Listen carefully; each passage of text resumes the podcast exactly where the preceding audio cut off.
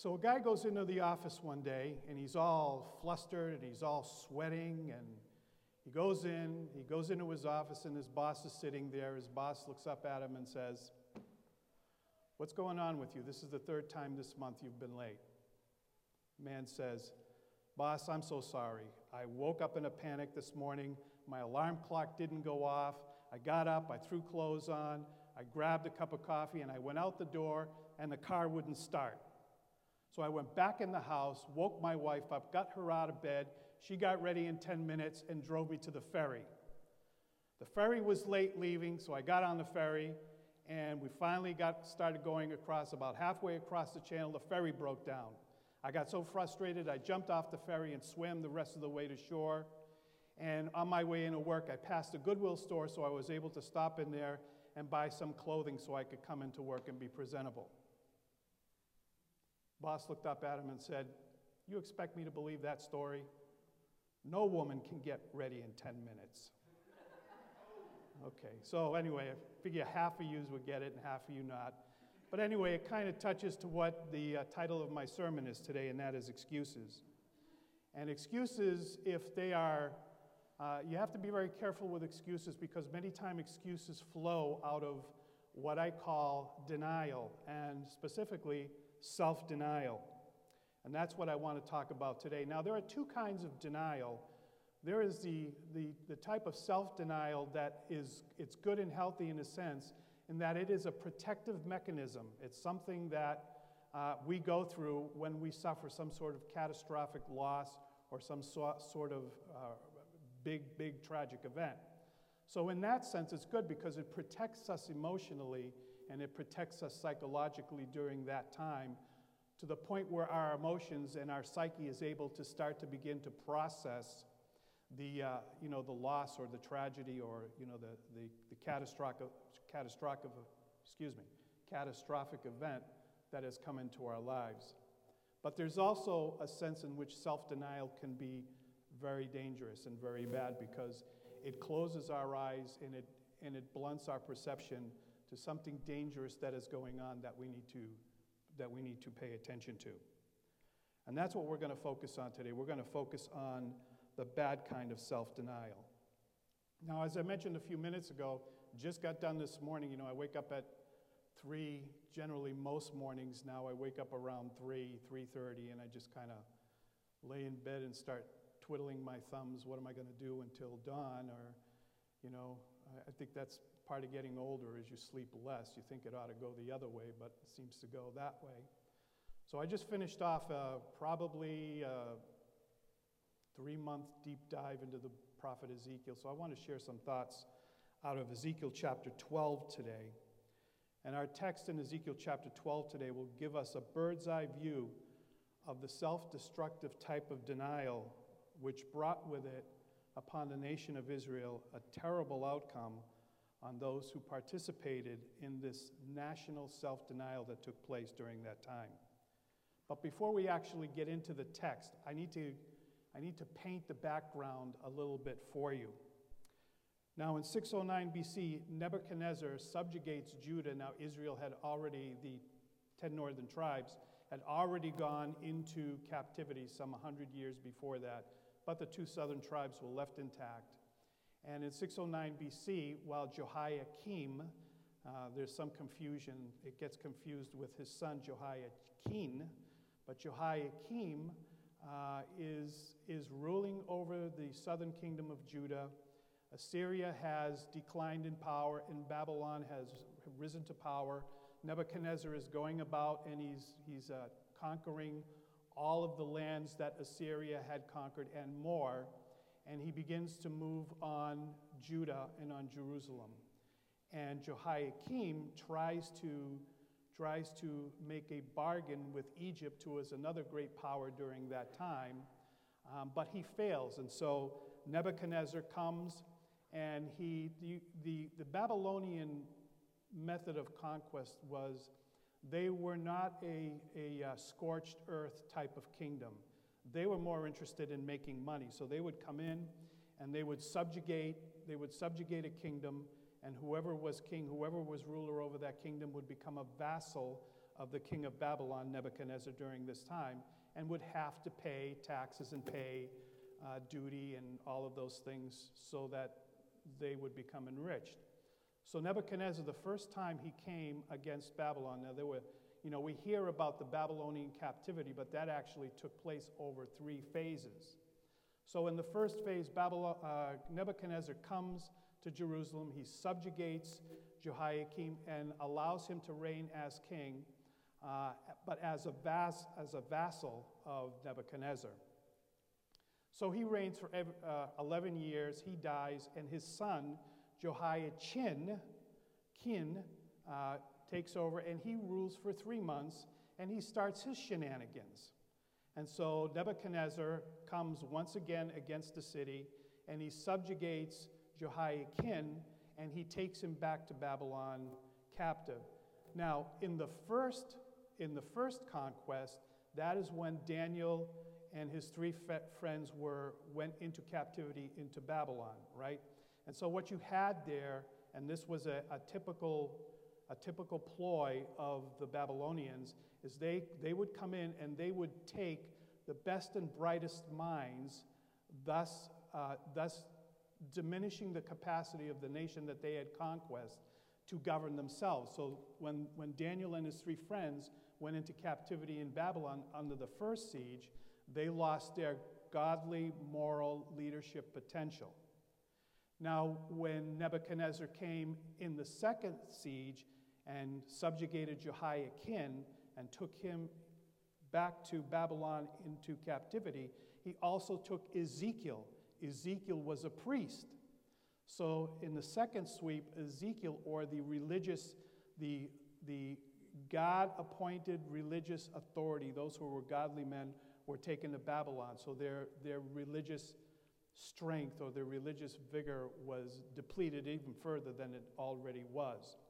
So that's where the prophecy of Ezekiel takes place. The prophecy of Ezekiel takes place between the second and third Babylonian conquest of Jerusalem. And so, so this is what happens. Now, I want you to bear in mind, because what we're going to look at today is as Ezekiel is prophesying to those who are in Babylon, word of his prophecies are also getting back to Jerusalem.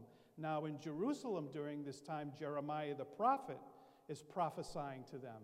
And through Jeremiah the prophet, God is telling the, the, the, uh, the Israelites, or those remaining in the land, look, do not resist, do not resist Nebuchadnezzar because I am the one who, have, who am sending him to you to subjugate you, and you are going to go into captivity for 70 years.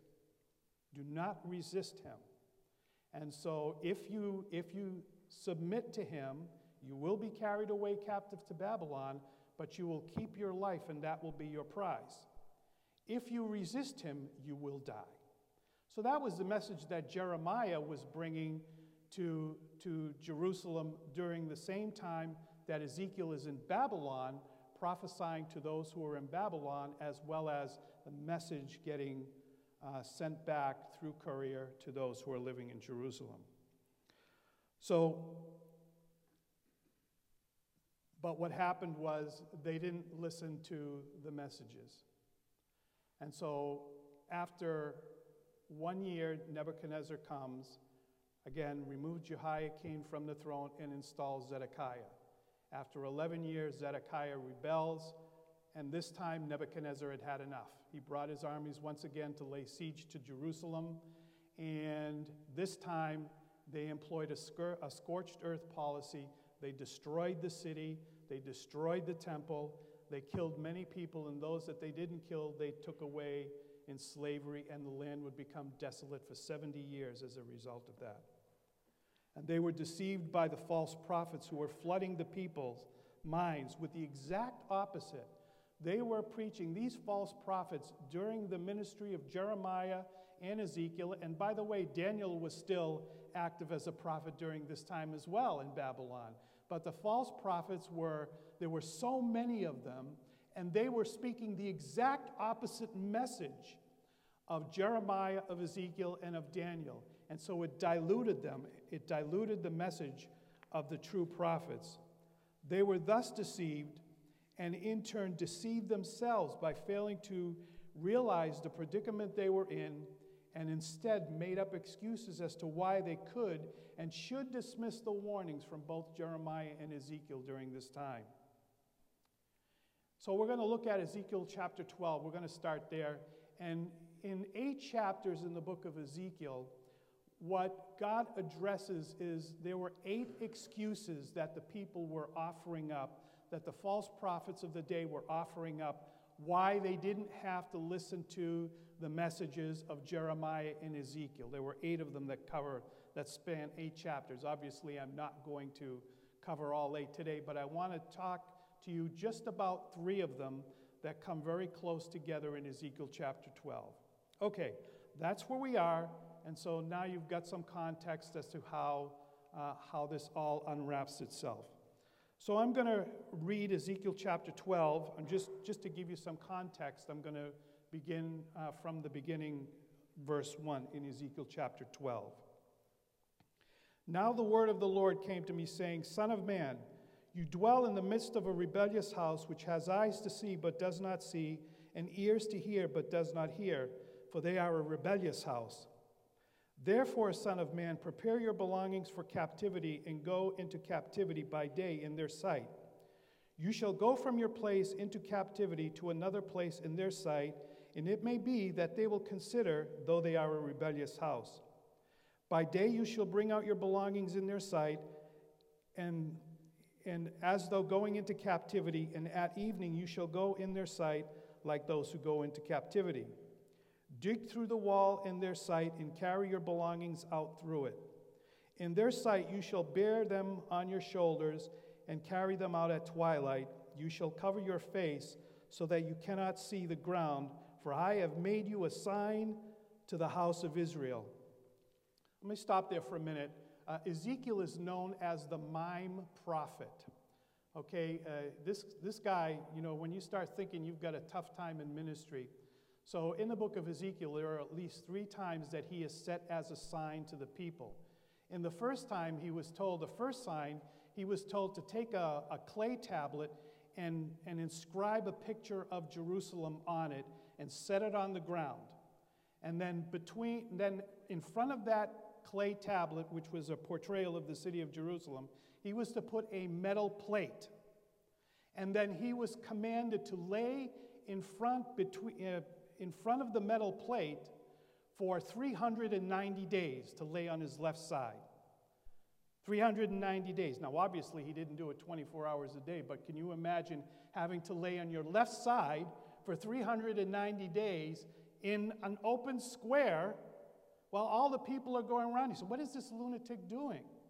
And he was set there as a sign to portray that, that he, as a representative of, of the people of Jerusalem, were going to be barred from entering Jerusalem for 70 years. And that's the, that was the purpose of the, the metal plate. It was a metal wall. They would not be able to go into Jerusalem. In the second sign, he was told to shave off all his hair and all his beard. He was to take one third of it and strike it with a sword. He was to take one third of it and burn it with fire, and one third he was to scatter to the wind. Again, a portrayal of what God was about to bring onto the nation of Jerusalem. Here, we're told that he's told to pack up his belongings each and every day, and he's to set them all out of the house and at night go dig through the wall like he's going to be sneaking out the wall in the middle of the night. And he was to do this for a specific amount of time.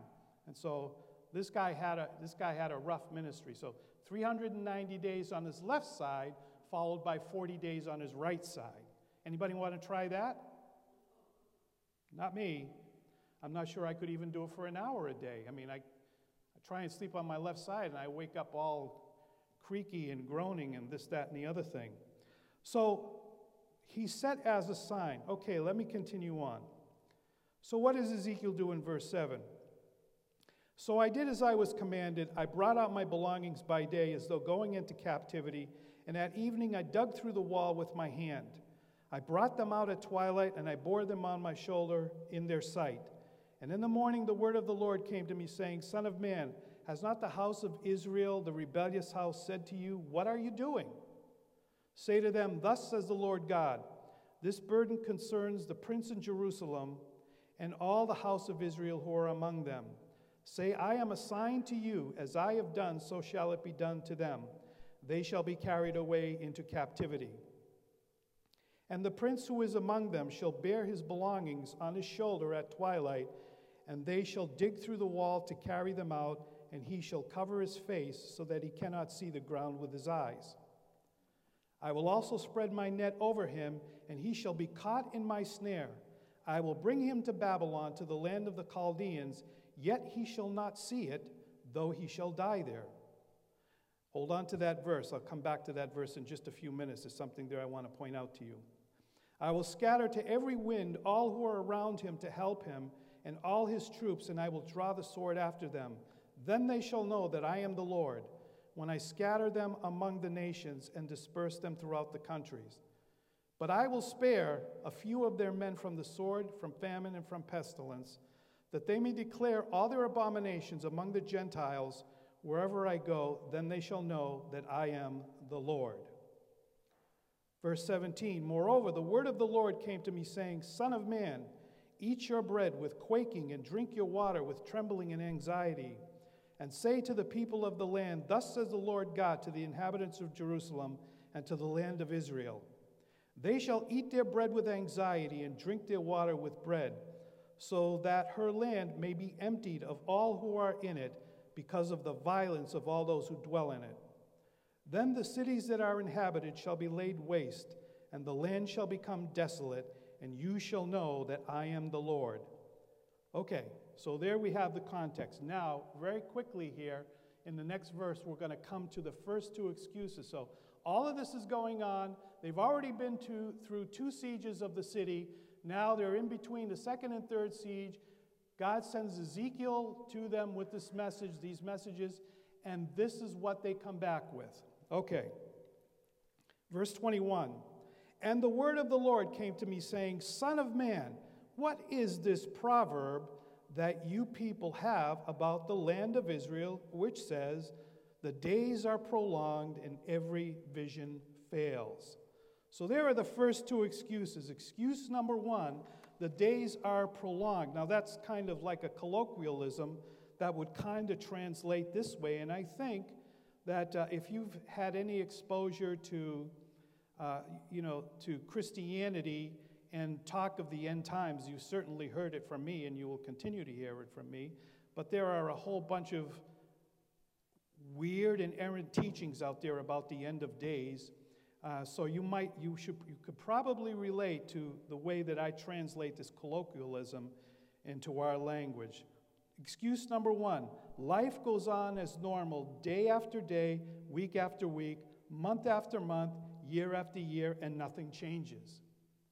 And I think we can all relate to that because we've all heard, you know, the, the, the world is going to end in, in December 23rd, 1986. And then, you know, uh, conveniently, the, the false prophet who uttered that changes his mind on December 22nd and says, What? It's actually going to be another day. So you have to understand that this is how false prophets do their work. They dilute the true message of Scripture and they dilute the message of the true messengers from God. Because God is still sending messengers into his church today. But they're being overrun and their voices are being over, just drowned out in the voice of the false prophets. The best way that I can illustrate this is if you take a 10 ounce glass of water or a 12 ounce glass and you put two tablespoons of red food dye in it, and the red food dye would represent the true messengers of God who preach the Holy Scriptures, but then that glass gets filled with water. And the water that fills the glass, that dilutes the message of the true prophets, is the message of the false prophets, and it drowns it out.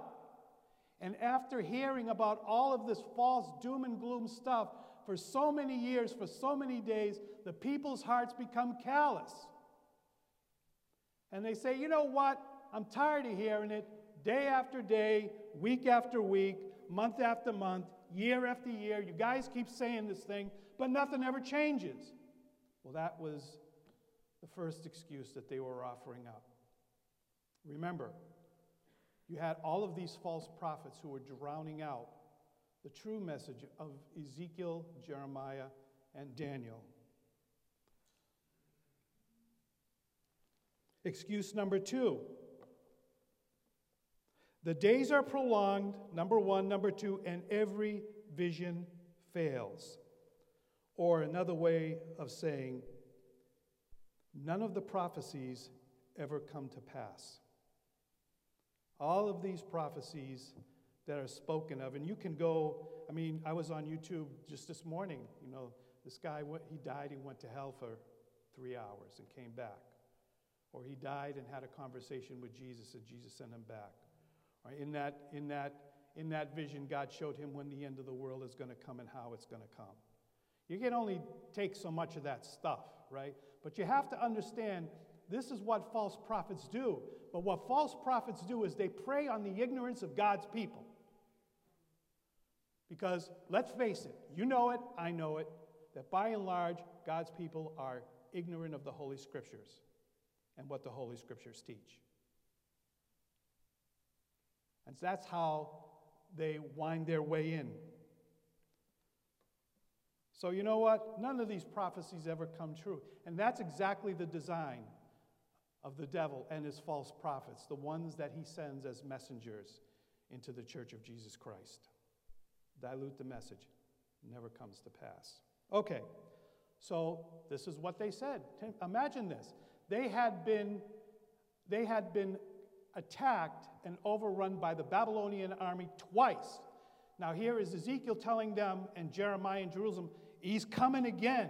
You have not heeded the word of the Lord. He's sending his servant Nebuchadnezzar again. And they just listened to the false prophets and made up these excuses why they didn't have to listen to what these men of God were saying. Okay, so how does God respond? in verse 23. He says, Tell them therefore, thus says the Lord God, I will lay this proverb to rest, and they shall no more use it as a proverb in Israel. But say to them, The days are at hand, and the fulfillment of every vision. I'm bringing it to pass now. Continuing on, verse 24 No more shall there be any false vision or flattering divinations within the house of Israel. God was going to silence the mouth of the false prophets in all of this. Verse 25 For I am the Lord, I speak, and the word which I speak will come to pass. It will be no more postponed. For in your days, O rebellious house, I will say the word of the Lord and will perform it, says the Lord. Again, the word of the Lord came to me, saying, Here it comes, excuse number three Son of man, Look at the house of Israel. Look, the house of Israel is saying the vision that he sees is for many days from now, and he prophesies of times far off. Ah, here's another one.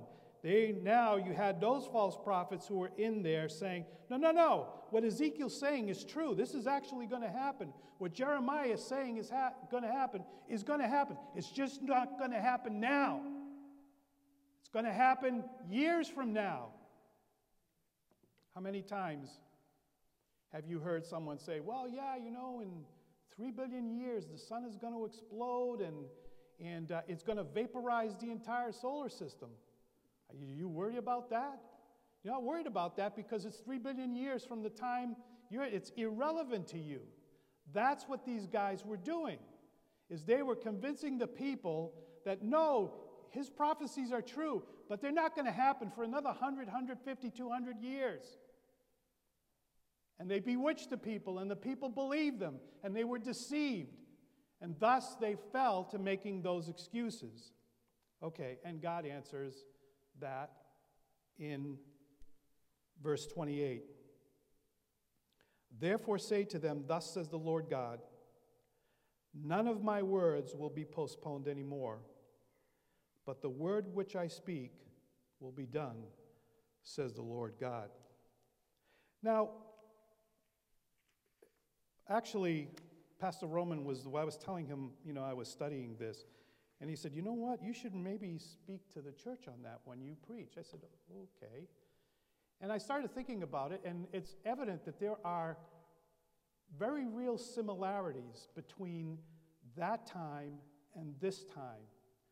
Now, and there are, I, I think that oftentimes, I know I have encountered it, that you find the same type of attitude, same type of excuses at play.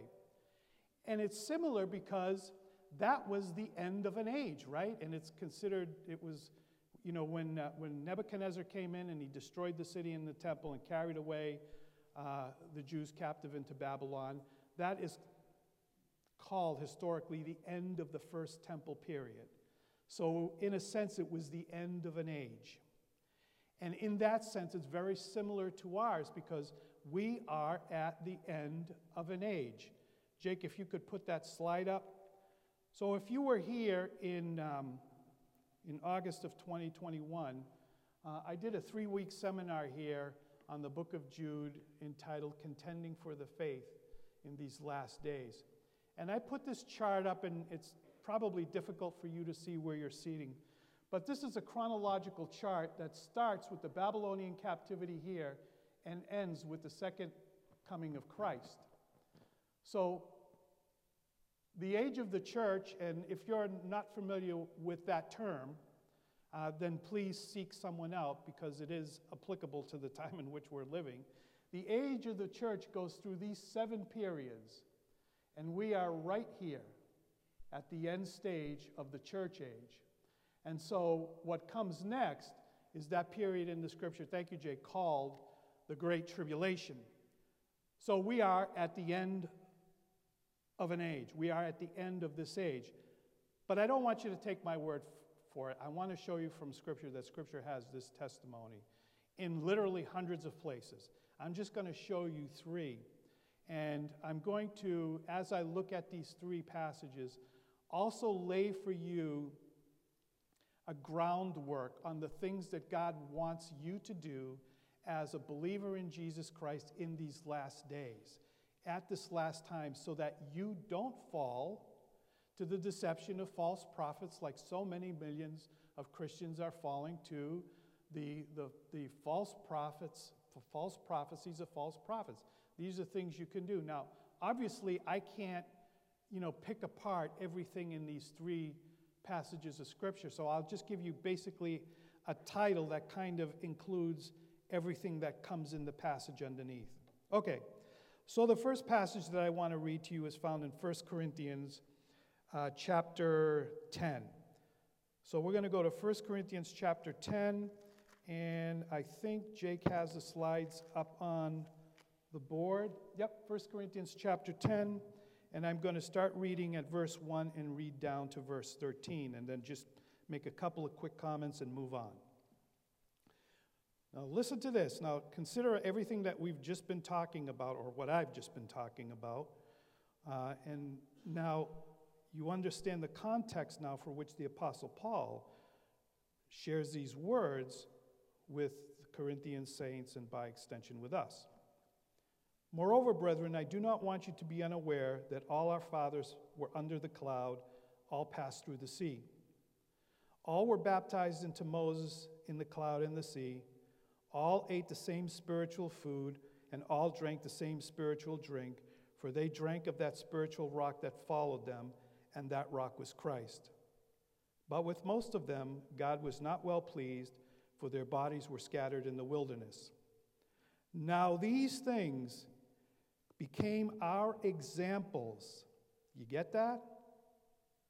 These things became our examples that we should not lust after evil things as they also lusted.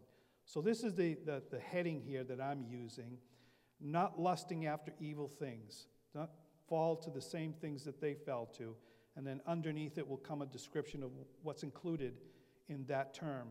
Now, I, I have made copies of the actual notes that I'm preaching from here. They were on the table. And I would recommend, if you want them, get them, and then you can use that as a platform to really dig into the rest of these three passages. Okay.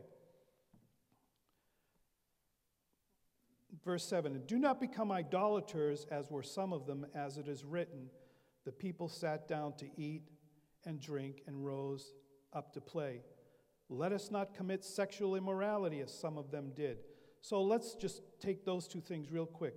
Not lusting after evil things involves not becoming an idolater. What is an idolater? Can someone give me a basic definition of what idolatry is? That's right. And you know, most, most people think that idolatry involves, you know, bowing down to statues or things like that. But, and it, it does, of course, but it's much broader than that.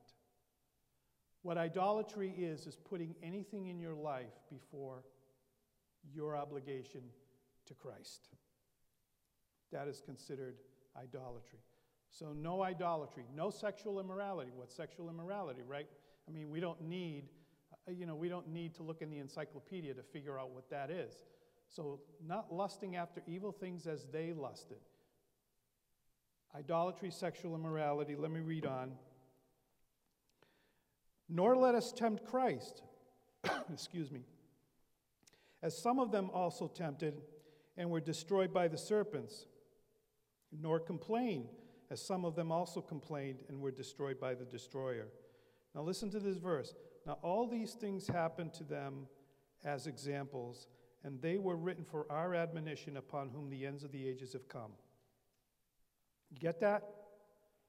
The end of the ages has come upon us. Now, mind you, this, these words were written some 2,000 years ago. Therefore, let him who thinks he stands take heed lest he fall. Pay attention, watch over yourself, pay attention to these things. Make sure you don't fall into any of those behaviors. And then verse 13, because, because the reality is, is we're, though we are in Christ and we have spiritual life, we still deal with the flesh. This body must die, it must go into the ground it cannot go into heaven because it is corrupted by sin, unless the rapture should come, and at that point our bodies would be transferred. But it has to go into the ground. So those kinds of testings are going to come in your life. You can count on it. God is going to send them your way. He's going to tempt you to idolatry. He's going to tempt you to sexual immorality. He's going to tempt you to complaining. And he's going to tempt you to tempt Christ. Well, but look at what he says in verse 13 to close out this passage. No temptation, in the better translation, there is no testing, has overtaken you except such as is common to man. But God is faithful, who will not allow you to be tested beyond what you are able, but with the testing will also make the way of escape that you may be able to bear it. So God promises these testings are going to come your way. But with those testings, He's also going to show you, if you want to find it, the way to pass through that test without failing it. And it's important that we go through tests. You know why? Because it's in those tests that we see things about ourselves that we would not otherwise see. So do not lust after evil thing. Learn from their failures, pay attention, and don't assume that the same thing can't happen to you because it can. Second, sec, uh, second passage, 1 Peter chapter 4, verses 7 to 11.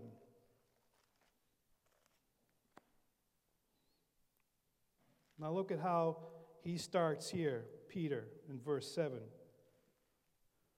But the end of all things is at hand. Therefore, be serious and watchful in your prayers. Above all things, have fervent love for one another for love covers a multitude of sins. So we're told to be watchful and we're told to be diligent in our prayers and we're told to love one another. So now, well, how do you do that? What does that actually involve? Well, the other verses that follow that kind of give us a brief description of what that involves. Be hospitable to one another without grumbling as each one has received a gift. And, uh, and most Christians that I have met, that I have encountered in my, you know, now 35 years of walking with Christ, don't have a problem with hospitality. But this next one is where the problem lies as I see it. As each one has received a gift, minister it to one another as good stewards of the manifold grace of God. Now, if you've been here for any length of time, you've heard me say this if you've heard me say it once, you've heard me say it a hundred times. Do you know what your spiritual gift is? God has not called you out of darkness into his marvelous light to just use you as a weight to check to see if the pews will hold up without collapsing it each Sunday for an hour. There's a reason that God called you. Do you know what it is? If not, why not? And if you refuse to do it, then you are being the exact opposite of what the, the Apostle Peter, under the inspiration of the Holy Ghost, is enjoining upon us. You're doing the exact opposite. You're not loving your brother and sister in Christ. So I want to challenge you. Do you know what your spiritual gift is? If not, why not? And if you do, why aren't you using it? Your brothers and sisters need you to use that gift. Your brothers and sisters here need you to use that gift. I need you to use that gift.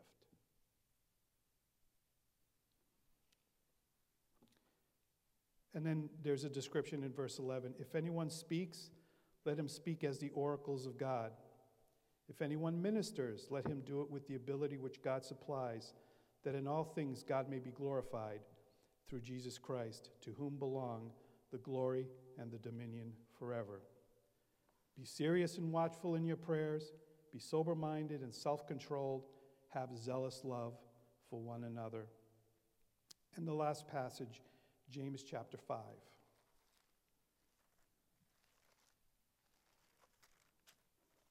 In James chapter 5, verse 7 to 12.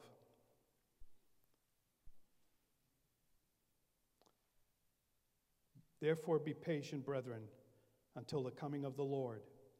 See how the farmer waits for the precious fruit of the earth, waiting patiently for it until it receives the early and latter rain. You also be patient, establish your hearts. Here it is the coming of the Lord is at hand. 2,000 years ago, these words were written.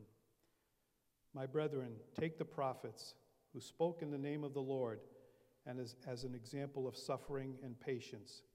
We just briefly talked about three of them today Jeremiah, Ezekiel, and Daniel.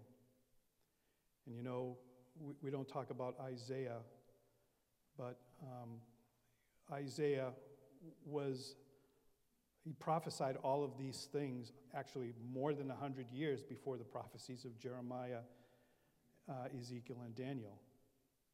And he was prophesying against an evil king, Manasseh. And so he finally had to go on the run because he was being, he was being chased. And they were going to, he was, he was ordered to be executed by the evil king Manasseh. And so tradition has it that he went and hid in a hollow tree and they cut the tree down with him in, in the hollow tree. And while he was in the tree, they sawed it in half with him in it. So, this is what Peter is alluding to here. Take the prophets who spoke in the name of the Lord as an example of suffering and patience. Indeed, we count them blessed who endure. You have heard of the perseverance of Job and seen the end intended by the Lord that the Lord is very compassionate and merciful. But above all, my brethren, do not swear either by heaven or by earth or with any other oath, but let your yes be yes and your no, no, lest you fall into judgment. So here we're called to be patient with each other and doing what's right. Be patient with God, be patient with each other. Life is not easy. My pastor, now he's, he's been gone three years. I can't wait to see him again.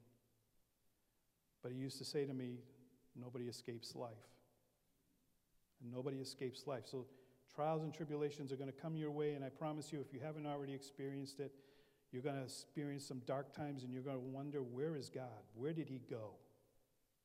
Is he at all cognizant of anything that I'm going through in my life right now?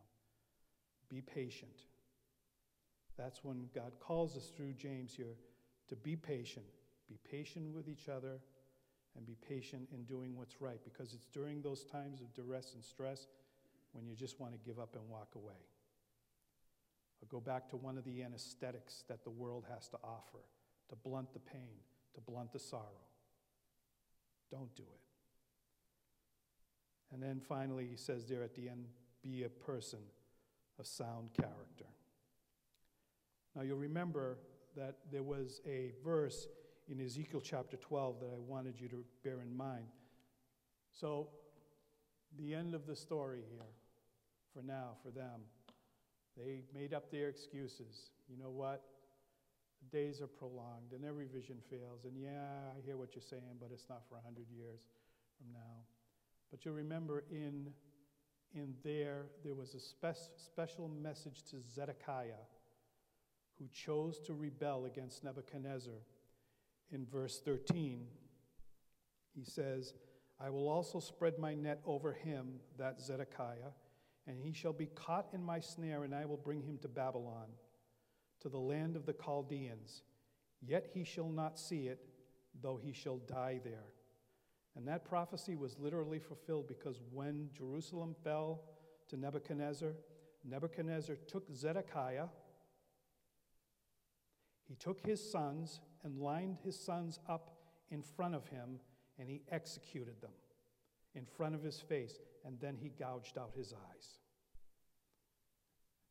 and took him captive to Babylon. God is serious about this. We are at the end of the age, and there are so many false prophets there. I can't tell you if it's going to be tomorrow or next week or next year. I just know that there is prophetically nothing else that needs to happen for Christ to come for his church. Nothing. So here is my question to you Have you put your faith and trust in Jesus Christ as Lord and Savior? Have you done it? Are you sure you've done it? because your eternal soul hangs in the balance. Everything that I've been talking about here is applicable to those who are in Christ Jesus. If you are not in Christ Jesus, you are not even on the ball field. The fate that awaits you, lest you repent and turn to Christ as Lord and Savior, is far worse than anything that I've discussed here today. Far worse. So if you have not, I want to encourage you don't put that decision off because none of us have any idea how much longer we have to live. Death comes quickly and life turns on a dime. So if you're feeling that in your heart today, then please reach out to someone that you know is a Christian if you don't feel comfortable talking to me, a lot of people don't, that's fine. Just reach out to someone that you're comfortable with and just talk to them about Christ, and they will show you how to get this done today. If you are in Christ, you know as well as I do that all those three excuses have rattled around in our head at least once or twice. You know that. You know that to be true. Don't do it. I've given you a framework that you can keep yourself from being deceived. I want to encourage you to take an outline and do an in depth study of those three passages that I just briefly went over. Then I will explain this to you in greater detail. Finally, I want to close with just two passages. I'm just going to read them, and then that will be it. The first one is found in Matthew chapter 24. Let me turn there in my Bible.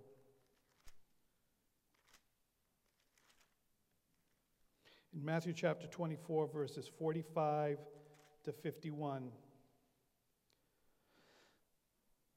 Who then is that faithful and wise servant whom his master made ruler over his household to give them food in due season? Blessed is that servant whom his master, when he comes, will find so doing.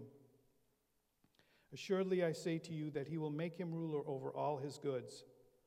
But if that evil servant says in his heart, My master is delaying his coming, and begins to beat his fellow servants and to eat and drink with the drunkards, the master of that servant will come on a day when he is not looking for him, and at an hour that he is not aware of, and will cut him in two and appoint him his portion with the hypocrites.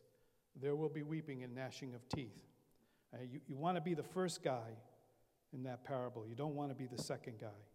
You want to be the guy who's ready, working every day. And what is it that we, we ought to be doing? This is, you know, what is it? The reality is this is to live is Christ. He bought you with his blood. He owns you. You take your marching orders from him each and every day. Now, that doesn't mean you have to shave your head, put a tunic on, and go live in a cave in, in the Sinai Peninsula somewhere. But whatever your station, whatever station you are in life now, God has placed you there. He has placed you there, and He's given you something to do there. Be busy doing it because none of us knows when He's returning. So you want to be like the first guy who keeps busy, not the second guy who says, ah, you know what?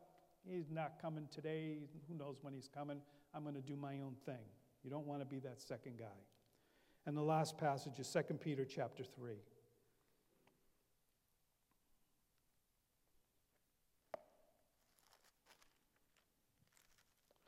Second Peter chapter 3 and verses 1 to 14, and then we're done. Beloved, I now write to you this second epistle, in both of which I stir up your pure minds by way of reminder, that you be mindful of the words which were spoken before by the holy prophets. There it is again, and of the commandments of us, the apostles of the Lord and Savior. Knowing this first, that in the last days, that's today, Scoffers will come, walking according to their own lusts, and saying, Where is the promise of his coming? For since the fathers fell asleep, all things continue as they were from the beginning of creation. For this they wilfully forget that by the word of God the heavens were of old, and the earth standing out of water and in the water, by which the world that then existed perished, being flooded by water. But the heavens and the earth, which are now preserved by the same word, are reserved for fire until the day of judgment and perdition of ungodly men.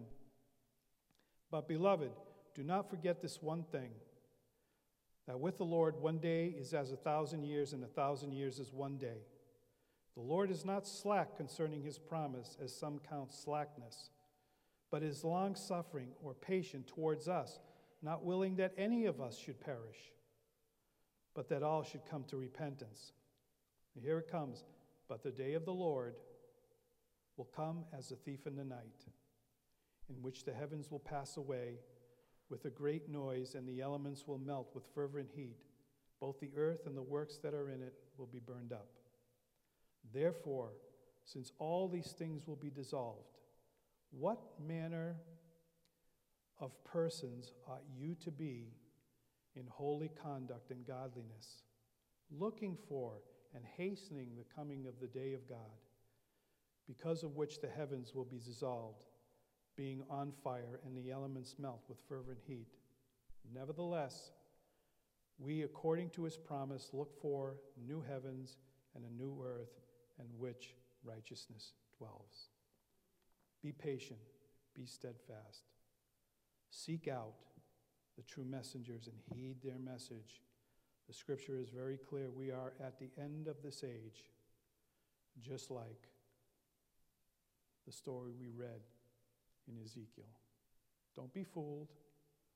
Seek out the true messengers. Study the scriptures for yourself. And get busy for the Lord if you've not been busy.